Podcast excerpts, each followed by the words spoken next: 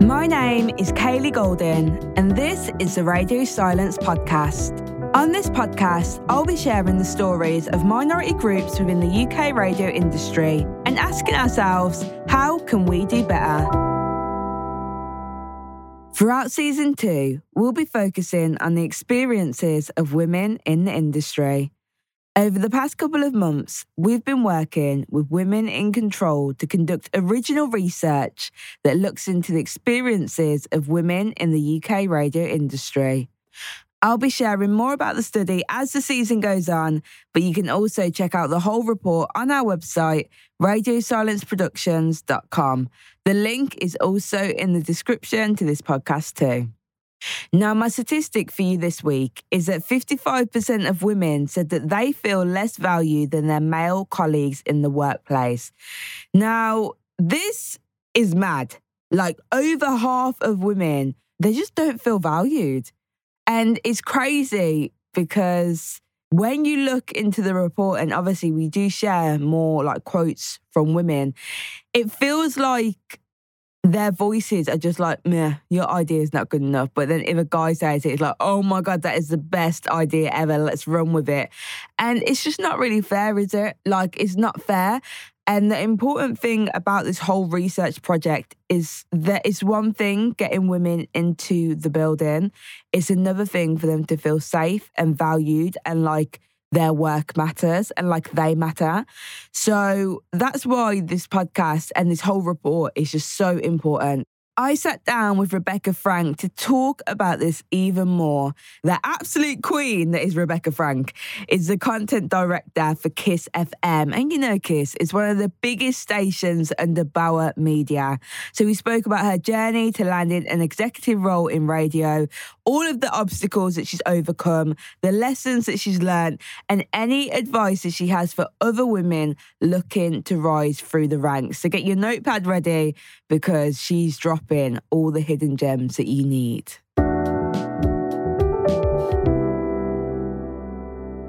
How does it feel then to wake up every day and think, okay, no, I'm actually the content director of Kiss? That's mad. No day do I wake up and take that for granted. I'll be honest with you, even on the day when it's like I've got loads of boring stuff to do and I've got you know, just lots of day to day things. Like I still feel so excited. And I'm not just saying that because I'm on tape.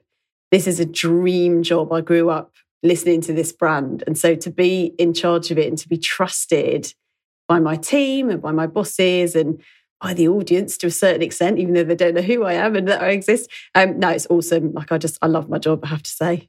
So you said that you grew up listening to Kiss. Was that what inspired you to get into radio in the first place? How did you actually start working in the industry? Wow. I mean, it's probably quite a disappointing answer because I've never really had a plan. I loved underground music growing up in London, always listened to pirate radio, always going with my mates to do sort of sets in sort of dodgy tower blocks and all the rest of it. So I always saw the power of radio to like reach loads of people. And it was a, you know, a, an accessible platform that loads of people could could get to and just the kind of connection that you can have with people, the intimacy of it, I was always into just from a sort of music tip. And then I worked in telly. I sort of left school and was a receptionist at a TV company and sort of blagged my way into doing some music writing on a sort of music TV channel. I was going to go to uni and I kept deferring and deferring. And then I um, saw an advert for the BBC was hiring for something called Network X at the time and it was a black music station from the BBC, all part of uh, when DAB was launching in the UK, and all these new stations were being set up. And I was really into drum and bass and garage and underground music, and loved sort of radio from a listener point of view, and had done a little bit of volunteering as well via a friend of a friend at Virgin Radio. Not my bag, but just to learn a little bit more about what went on behind the scenes. And I went for this job, and and it was actually what then became 1Xtra a few months later. And it was to be part of, you know, being a broadcast assistant was the was the um, position that was being interviewed for on the drum and bass shows. Can you believe it? Imagine being sort of 20 years old. And I sat there and talked about, you know, B-sides and um, my favorite DJs and my passion to learn more about radio. And just it was brilliant because the BBC wanted to hire people with potential and passion And I had bags of both of those things, I think, at that time, rather than loads of craft and loads of experience. And so I got a I got a break and never looked back really. So I never went to uni.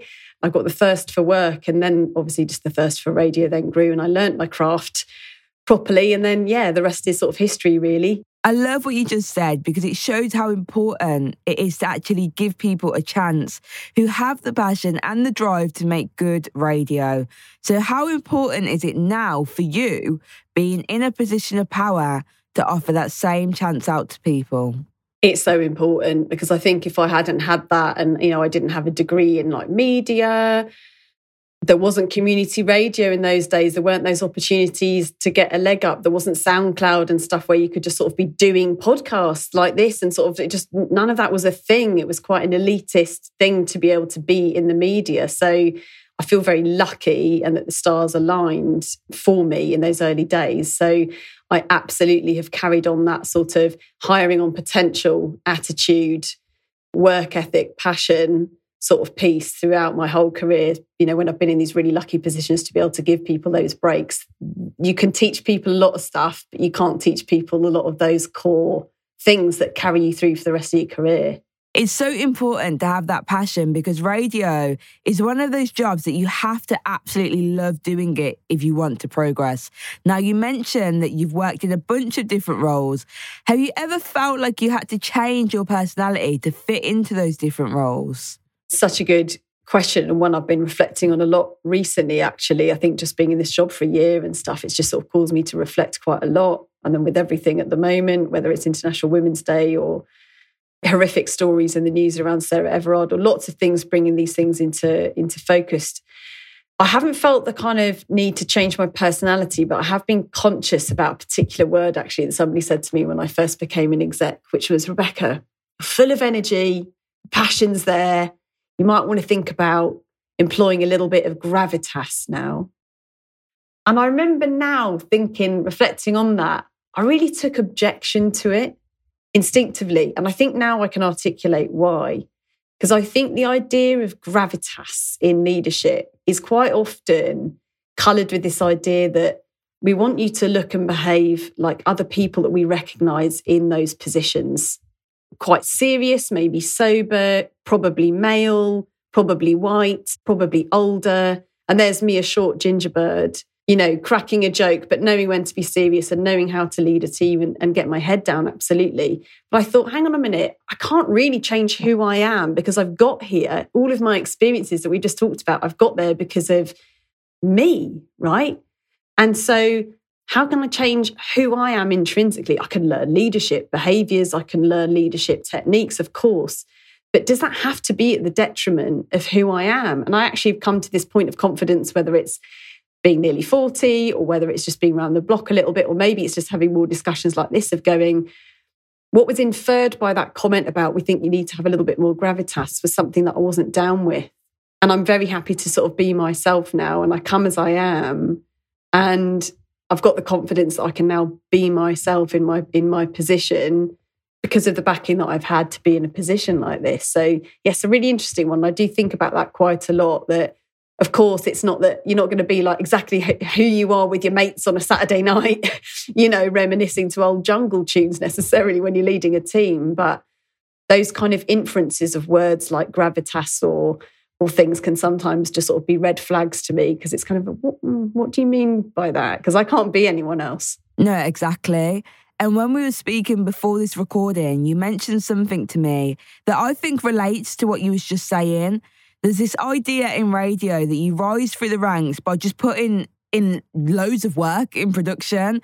But really, leadership is not something that comes from time. It's an actual skill that some people naturally have, some people can develop.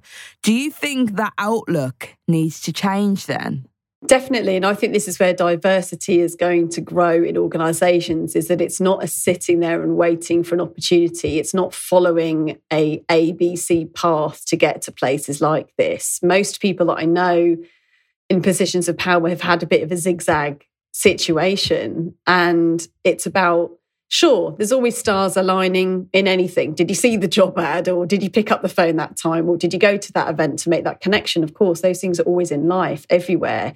But I really believe in, you know, this is about who the best people to do the job and how far is the net cast to make sure that most people can put their hand up who who are sort of the right sorts of people rather than you've got to wait your turn because there are people that have only just got on the ladder and we're only just starting aren't we as a kind of whole society to kind of open up those first rungs for more people so you know the whole kind of i got promoted quite young into an exec position because i had belief in me which was great there were people who were sort of more experienced producers or had done bigger shows or had been around for longer that I sort of leapfrogged in that way. And I'm forever grateful that, you know, that then gave me the spirit to go, okay, it is possible to sort of get there. It's not about just sitting there on the train and waiting to get there. It's it's a skill, it's a leadership piece, it's somebody believing in your potential. You spoke there about confidence, which I think is so, so important. Shout out to my confident crew. but it's especially important in a leadership role. And in your current role, you've done so much and made amazing change. Like you're going in. Where did you build the confidence up to be the leader that you are? God, well, first of all, thanks for the encouragement because that is, do you know what? Everybody needs that, no matter who they are. So thank you for that. And it's it's actually things like that that give you the confidence. It's just little bits of feedback from no matter who it is, which is which is wicked. I think there's a, a few things there. There's kind of like there's a there was a problem with Kiss to sort of solve. You know, we weren't growing our audience at, at, the time when I came on board. So I felt like I already sort of had permission to make some changes because it was quite clear that something needed to change. I do think that my sort of upbringing at 1Xtra and the people that I worked with there has a lot to do with the sort of spirit, though, in that we were starting something new. There was no blueprint there wasn't okay we were part of a massive organization at the bbc but there wasn't sort of somebody going this is exactly how to do it. We had to all work it out ourselves and we had brilliant leaders who were pioneers. So i think i sort of learnt that spirit of like well if you want to make it happen rebecca you've got to pick up the phone and speak to that person. It's not going to be here's nine step processes that you've got to get to make that thing happen. Just that spirit of like being a little bit sharp elbowed sometimes and then having the support around me to maybe make a few mistakes or whatever along the way. I think I've just always realized, oh, that's how you get stuff done. It's kind of admitting that the buck stops with you or taking that responsibility and going for it. And look, I've got great people around me, top, bottom, left, right, everywhere at Bauer, who, like I said, said at the beginning, have trusted me to do this stuff. Some of it I might have got right, some of it maybe not, you know, and the proof proof will be in the pudding eventually. But I yeah, I think I think sort of a combination of kind of upbringing professionally in the jobs that I've done and then just having the right people around me to give me that space, you know. It's so important to feel trusted and supported by the people that you're working with. And I think the more a workplace feels like a safe environment, diversity happens more naturally because everyone feels welcome totally and it's mad it's sort of it's sort of fear actually that normally stops people from doing these things. It's not that they don't know that or they can see rationally that that's the case. I think sometimes you know sometimes in the in media culture there can just be this fear of different stuff and there can be a fear of but we've always done it like this. And so and actually because things have changed so much with especially in audio you know with with streaming services with well, with Netflix, with gaming, with with Wi-Fi, right? It's like competitions from all sides. So we've got to switch up the tactics because the audience has switched it up and how they live and how they consume. So there's just no room for that fear anymore. Actually, it's just about empowering people around you, which yeah, is definitely the environment I feel I work in. You know, I think there's this idea that you can only be supportive and can only be an ally if you're a manager or if you're in some form of position of power. But I think it's important that all men across the industry use their privilege to be an ally. How do you think that they can do this? It's a big question, isn't it? Yeah. I think part of it is about listening, a massive part of it. And I'm sure you've thought about that yourself. And, and that sounds like a really easy thing, but I think it's really actively listening. And by that, it's not just passively listening and just listening to somebody talking. It's about not talking yourself for a minute. It's about putting down your own microphone if you're in a position of power or you're somebody whose sort of type of person in a male has been known to be in positions of leadership. And it's just kind of giving women the space because there is a lot of unconfidence, and I will generalize actually amongst a lot of females that I come across in the industry You know, I notice it all of the time from who is it who comes to me to proactively ask for pay rises or for feedback? Who is it who proactively often comes to me and complains about something that they're absolutely fair enough to? It's usually the men because there seems to be an inherent sort of confidence in so many. And so my approach, you know, has to be very much about creating space for women or or younger people or different people who aren't seeing themselves people of color whatever people aren't seeing themselves as much just creating a bit more space to give them a minute quite frankly but i think in terms of men i think you know it's difficult to generalize because there are so many brilliant allies out there but i think it is listening to women sometimes just asking the question direct the good old elephant in the room technique of hey there's lots of conversation going on at the moment and I think I'm all right. I think I respect women. I think I behave like that. I think I'm giving space to people. But do you think there's anything I could do better or more? And sometimes just giving people the space to answer that question might just yield something interesting, just on a more acute point. But yeah, I think I think listening and you know the good old fashioned educating yourself and making sure that you're you're you're following people on timelines and reading stuff, talking to people. Maybe you've had a different experience to you It's refreshing though, isn't it? If you're asked somebody to sort of like gives you, hey, have you got any feedback for me? How liberating is that? Because that's that person going, I'm giving you permission to give me feedback so you can be honest, you know. Whereas if you don't ask the question enough in situations, you're not always going to get honesty or the truth. And that can lead to people burying feelings or not saying what's really up. So yeah, maybe, maybe that is a, a little bit of a way forward for some people. And and we don't bite, you know. It's it's nice to be asked, isn't it? It's nice to be asked and to be given that space, and you're going to be respectful back because they've asked that question. So yeah, maybe that's something we can all take forward. You touched a little bit there on how women in the industry struggle with their confidence. How do women combat that victim mentality when they feel suppressed or undervalued? How do they overcome that?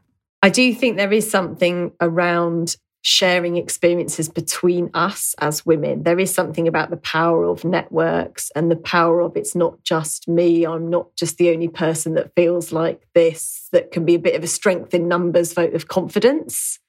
So, sort of, even just like I'm not feeling very confident, I'm not seeing anybody who looks like me up there, but oh, do you feel like that too? Oh, right. Sometimes just that unlocking of it's not you, it's the world, it's the workplace. And actually, you shouldn't be expected to solve all of those problems on your own. It's about everybody else clubbing in as well. But, you know, the power of mentorship, the power of looking up to the right people who you might not ever meet online, the power of reading the right stuff to inspire you. You know, that there is stuff that you can do, but I do think the power of sort of just sharing experience is kind of cliched as that might sound. I certainly have found that really helpful as a as a sort of female leader to be connected to other female leaders. And actually, I was on a panel recently with Lorna Clarke and loads of amazing other women. And Lorna Clarke, you know, a whole Lorna Clarke, the director of BBC Radio, going, "Oh yeah, I get imposter syndrome." I don't think it ever goes away. Everybody gets it in some. It's just how you deal with it, how you cope with it. That I found that really, really empowering because she's like one of the kind of strongest, most experienced women in the whole industry who I really, really look up to. So, you know, just that little kind of bit of sharing and empathy gave me of like, oh, okay, we've all got it. It's fine then. I can I can deal with it a little bit better than I could five minutes ago, you know? Okay, so now you've got this massive job. You're the content director of Kiss. Do you still experience imposter syndrome even though you're in an executive role? Big time. Are you kidding? Like the minute, the day I don't, I think I'm worried because the day that I sort of take this for granted and trust me, I, I, I feel I deserve this job. I've worked hard. I feel like, you know, I'm not messing up too much so far.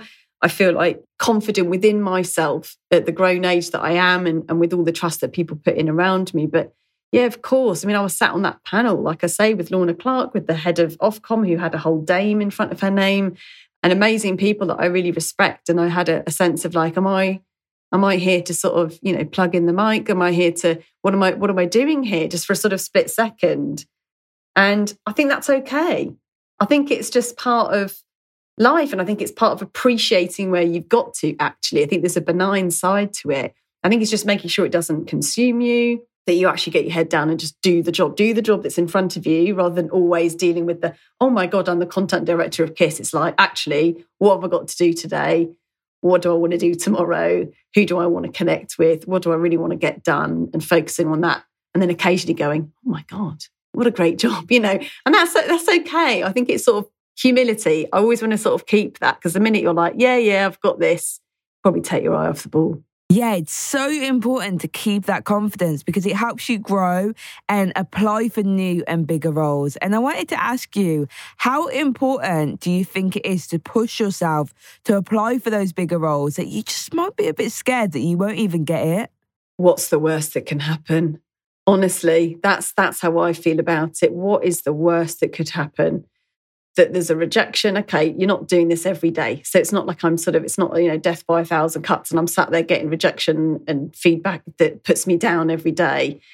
And sometimes it's just about going for it and enjoying the process. And actually, the process of going for a job like that, or for anybody in community radio or wanting to get into radio, just going for something actually, you know, what's the worst that can happen if it doesn't work out? Not much. You're going to gain some kind of skill and some kind of experience in the research you're going to do to get there or listening to that output more, or you're going to benefit 100% in some way by going for it. There's no benefit to not going for it at all. So what's what's the worst that can happen and enjoy the process and try and get something out of the process so that it's not all lost if you don't get there. So, what advice would you give to women who want to get into radio management? I hear very few women explicitly saying that to me, actually. And I don't know if I ever did that. So, it's a really interesting question. I think there's certainly something about magpieing skills, experiences, ways of people that you admire and kind of going, what is it about Lorna Clarke or previously Helen Boaden or Dee Ford or whoever it is that you're seeing up there or or somebody at a lower level, you know, if you're if you're kind of at the beginning or whatever, what is it that I like about them? Is it because they seem really honest? Is it they're just really good at a particular sort of hard skill? Is it their attitude? Is it the way they talk? And it's just kind of like banking those things. And you're never going to be that person, right? Like I was saying before, you're always going to be you. But what are some of those things you can take from other people around you that might even be in the industry, might be in a totally different industry, and you think, I like the way that they carry themselves, or I like the way that they run that thing. Tons of books now, aren't there? And, and uh, about sort of people's stories. There's loads of people that share a lot on social media about their journey and their philosophy. And it's taking all of that in and magpieing little bits for yourself and working out what it is. But, you know, I think there is also that sort of sense of initiative is definitely a massive part of, of being a leader. So embody that. Doesn't matter if you're on a two week work experience placement, show initiative. You know, after that first week, are you going to send the person that's kind of managing you a bit of a kind of, here are my first week thoughts? Now, they haven't asked for that, but you're showing leadership because you're getting your stuff together yourself. Maybe it's gathering, if you're a producer, for example, are you gathering other producers together to go, hey, why don't we get together and come up with an idea and pitch it to Rebecca? Like, we're so easily pleased. Like, that would just I love it when my producers get together and it just shows people that initiate these things, it shows leadership qualities. Leadership qualities are everywhere. They're not about rank, they're about a state of mind. And I think initiative's a massive part of that. So you just encourage people to not think they have to suddenly wear shoulder pads and do you know what I mean? Dye their hair grey and whatever. It's just this is about like just having a bit of having a bit of spark and, and, and embodying and following a sort of vision that you've got, even if it's on a really, really small scale, because it all it all adds up. It's all leadership qualities. That is such great advice. Yeah, because people wait to be asked. And I suppose that's the thing when you're a leader, leader, like nobody's really sat there like every week asking me to do a particular task. I've got a macro target and obviously I've got a North Star that my boss lays down for me, and I've got particular targets around things like commercial. You know, there's all of those sorts of things. But actually, I've got to set my own staff. I've got to set my own timelines and my own goals to a certain extent that are signed off, you know, to a certain extent. But and that that then feeds down to my team. But yeah, I think just grabbing a hold of stuff and not waiting for somebody to ask you to do something is a great sign. And I just love that. And that's why I'm kind of higher on that kind of attitude at, from every level at a place like KISS. It is so important to see women in positions of power so that you're able to feel represented and take skills from them that you admire. Why else do you think it's important for women to see themselves in those roles? It's just so important because we all, whether we sort of say this out loud or not, everybody visualizes themselves in a role and everybody visualizes them. And that's what if they can't visualize themselves or if they visualize themselves and they're feeling unconfident, they don't go for it or they don't do their best. When you can visualize yourself and picture yourself doing something and it feels all right, you're going to do a better job and you're going to go for it. So it's really important to kind of widen the base of talent that we have coming up the ranks in media organizations. And like I said, there's there's no sort of silver bullet to this. It really is just people have just got to crack on and get on with this. Like there's just no sort of like everybody needs to go on a course or nah, man, people just need to get on with it. The population is representative and is diverse. And so, how can we be media organizations and not represent all of the voices, all of the faces, all of the people that are out there? Like it's it's it's just a madness. We know that it makes economic sense and business sense when you have more diverse boards. And this is an ever more diverse population every single year. It's more and more. You know, there's a census at the moment, isn't there? I'm sure that's going to give us some amazing stuff. But we know, don't we? We know that we've got a more diverse, kind of younger generation than ever before. And so we need to make sure that we're all ready in business for that. And we're starting like yesterday. Oh, just get on with it and just, and, and just honestly think why am I not doing this? Why am I not giving that? If I've got two people who could get a job, why am I not giving it to that person over that person when I know that the halo effect of giving that person a job could be so huge for so many more important reasons? It's just really interesting. Unconscious bias is obviously just a massive topic that I'm sure we could do an entire podcast series on. But I think, I think there are courses that I think are good that a lot of leaders and managers can do in organizations. And when I say courses, it sounds kind of erudite, but really that's just about an awakening. Sometimes a course or a meeting or a session around something like that can just be drawing people's attention to their own brains and how their brains think. And sometimes that awareness, a bit like sharing stories with people, can be a bit of a, a light bulb moment. The effect of things like that can just be huge. So you know, there's a lot of that. There's a lot of that in big organizations now, just a bit of an awakening and, and a consciousness around things like unconscious bias. But yeah, people just need to crack on. Unlearning unconscious bias is so important to creating a safe and supportive workplace. I completely agree. And on that point, I wanted to ask are there any challenges that you face in your career that you think, oh, I may not have actually faced those if I wasn't a woman? Yeah, I've, I'm not sure I've got a big sort of list here because I've been fortunate to have very supportive men and women around me in my career at most stages. I do think that back to that sort of appearance in a meeting, for example, when I didn't really sort of feel my gender, as it were, until I was in management, actually, because so many females are in production, actually, across the sort of audio industry quite often, but less in those positions of power, like we were saying. And sometimes it is that thing of, you know, if you're an energetic, sort of young, and I'll say it short as well, right? Like there's all the physicality is all part of this mad thing, isn't it? Perception thing. Sometimes it is just like I'm not walking into a room and immediately kind of dominating because I'm not this kind of massive, it's just quite a carnal thing to it, isn't there? Like I'm not a giant great. So sometimes feeling like maybe I've got to say something a bit cleverer than someone else to sort of dispel their perception of me as somebody who might come up with something a bit silly because I was a bit younger at the time, or I came in through sort of underground music. I didn't sit there listening to the Radio One chart show, you know, under a duvet growing up. That wasn't me. Nah, I was not about that. And so you look around and go, gosh, you know, there's all kinds of reasons why you can feel like, do I belong here? And I've definitely had those moments, perhaps partly to do with being a woman, but I think also just to do with kind of where my sort of route in wasn't traditional sort of thing. I didn't do student radio or anything like that. You know, and I've had a baby. I had a baby as well in my late 20s and I thought the world was going to end and my career was going to be over, even though, you know, I was absolutely delighted and planned my baby. But actually what happens is, you know, you press pause and everything just presses pause and you come back and it's all the same stuff. And actually you just got a bit of life experience under your belt. Like that's all really for me. Those are the only times I've really felt my sort of gender, I suppose, being a thing but I haven't particularly felt held back personally. And I'm, I'm grateful for that. And I think that's just been, I've just been really lucky to be able to work with sort of people that have been quite awake and in organizations that have been supportive. So, so yeah.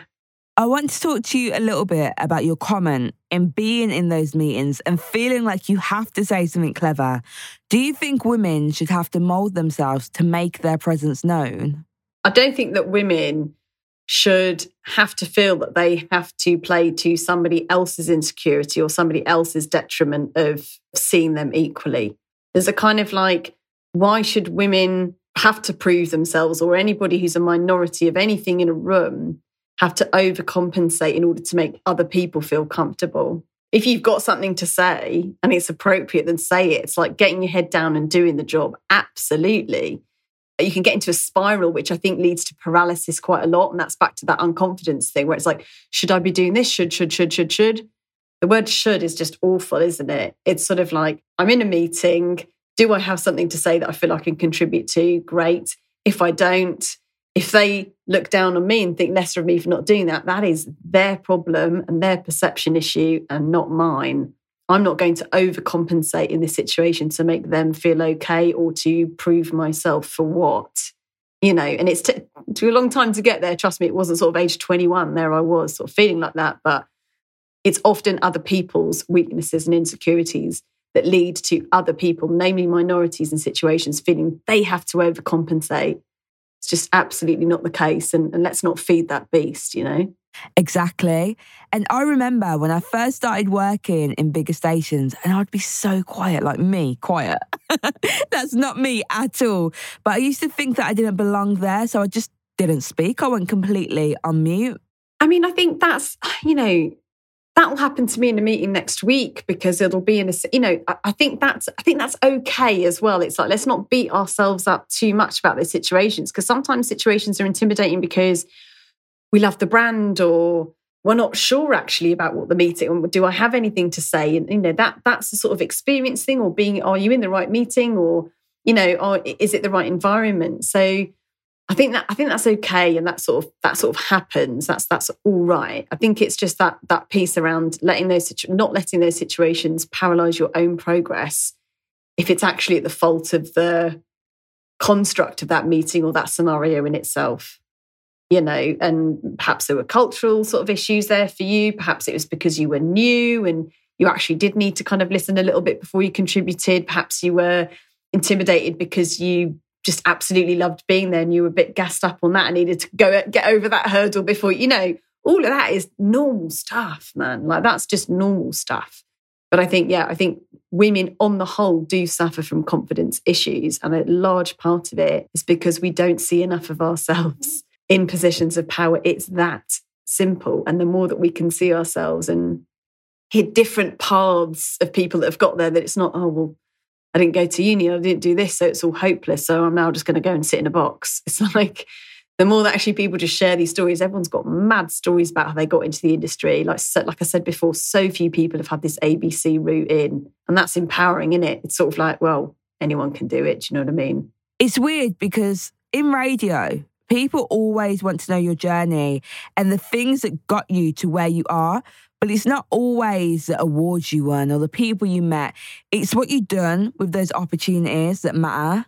That is so wise, and I'm going to be stealing that from you. Um, Take it. And no, please. I mean, God, I always learn so much from you whenever I talk to you, Kaylee. I think that is so wise. Is it's about the how, and I think that's why it's just. I really want people to sort of take encouragement that yeah, we're not.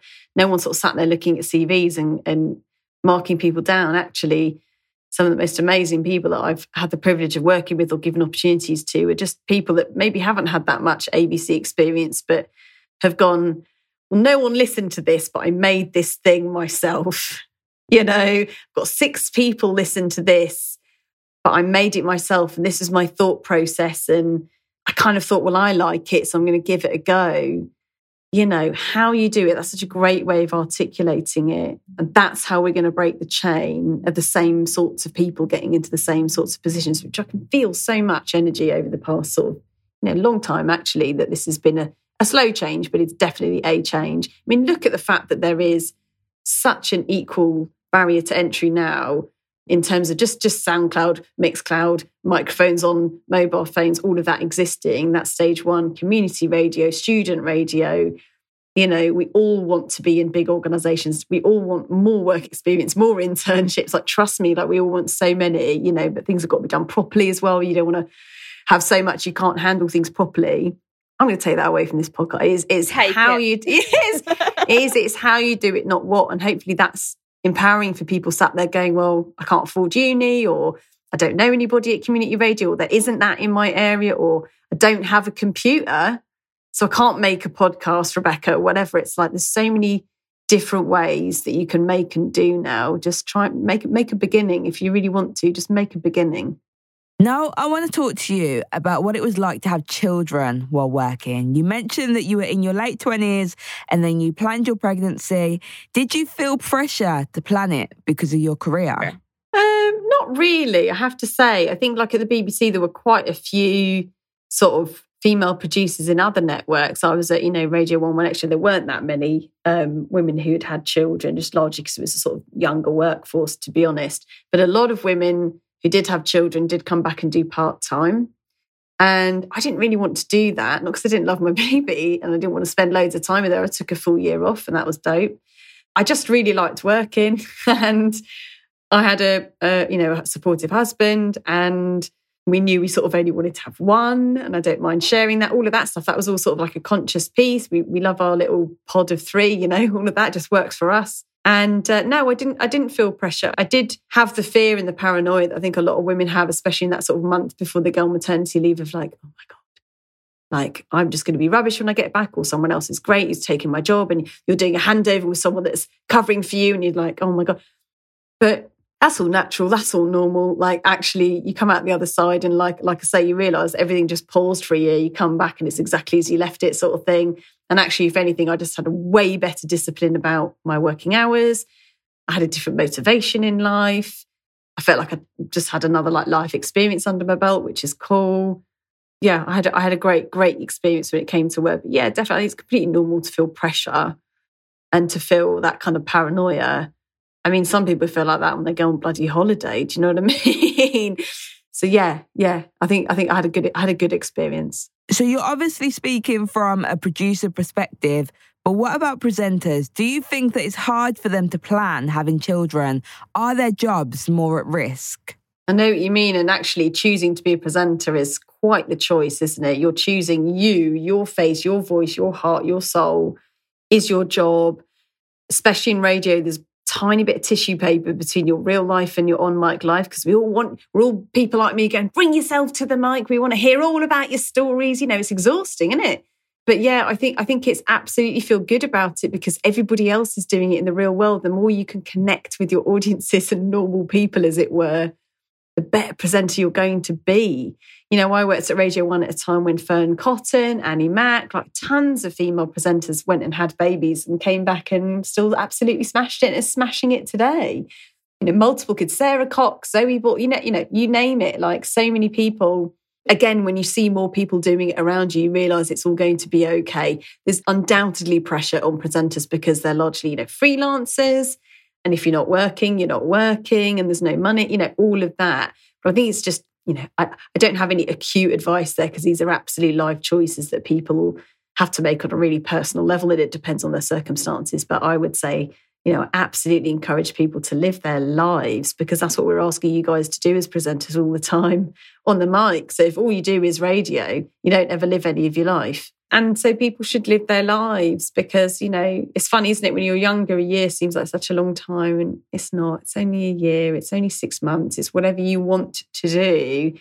And that self assuredness, making your own life choices, is the same as having initiative in the workplace. It's, it's, a, it's a show of strength and that you know what you want and that you're going to live your life. Like, I think that's very, very attractive personally. A huge thank you to Rebecca Frank for sharing all of her wisdom and advice. There is so much that I'm going to take away from that conversation, and I hope that it inspired you too. If you enjoyed this episode, then make sure you subscribe to Radio Silence wherever you listen to your podcasts. We're on Twitter and Instagram at Radio Silence Pod, so feel free to get in touch and let us know what you think. You can also check out our newest research on our website at Radio Silence Production radiosilence.com. Radio Silence is presented by myself, Kaylee Golden, produced by Paloma Kaufman, and edited by Ellen McLeod and Billy Hambidge, and is engineered and scored by Eric Bria. We'll be back in two weeks' time with more important stories to share. Thanks for listening.